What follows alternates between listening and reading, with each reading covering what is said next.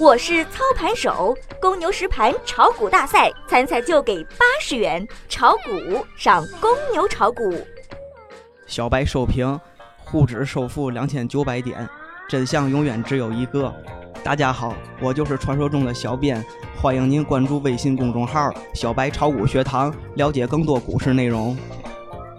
今日市场摆脱近期的低迷，重振雄风，券商板块集体走强，上演王者归来的好戏。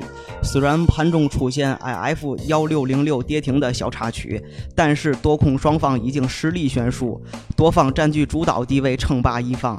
次新股和稀土板块午后快速拉升，沪指再度收复两千九百点失地。截止下午收盘，沪指报收两千九百一十六点六二点。涨九十四点一七点，涨幅百分之三点三四。大盘十五日的横盘换来今天的回眸一笑。那么问题来了，早盘为嘛放量上涨？小编化身名侦探柯南给你们解答一下。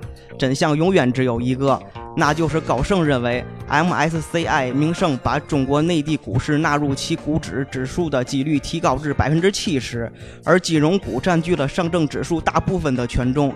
真的纳入 MSCI，全球机构会被迫配置上证，所以早盘金融股领涨大盘，带动了指数。这就是早盘放量暴涨的真相。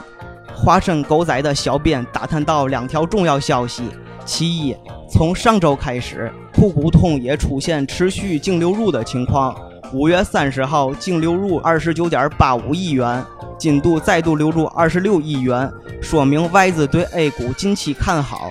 其二，早盘开盘前有消息显示，发行银行报告称，中国或在 MSCI 评估前宣布退出深港通。操作上，两千九百一十三点将完全封闭五月九日的缺口。之后要注意上方六十日均线处的压力，有可能会在此处反复震荡。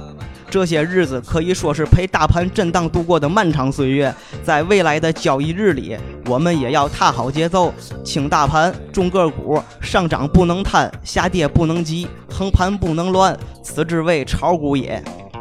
本节目仅为个人学习研究用，不构成投资建议。小白提醒您，股市有风险，投资需谨慎。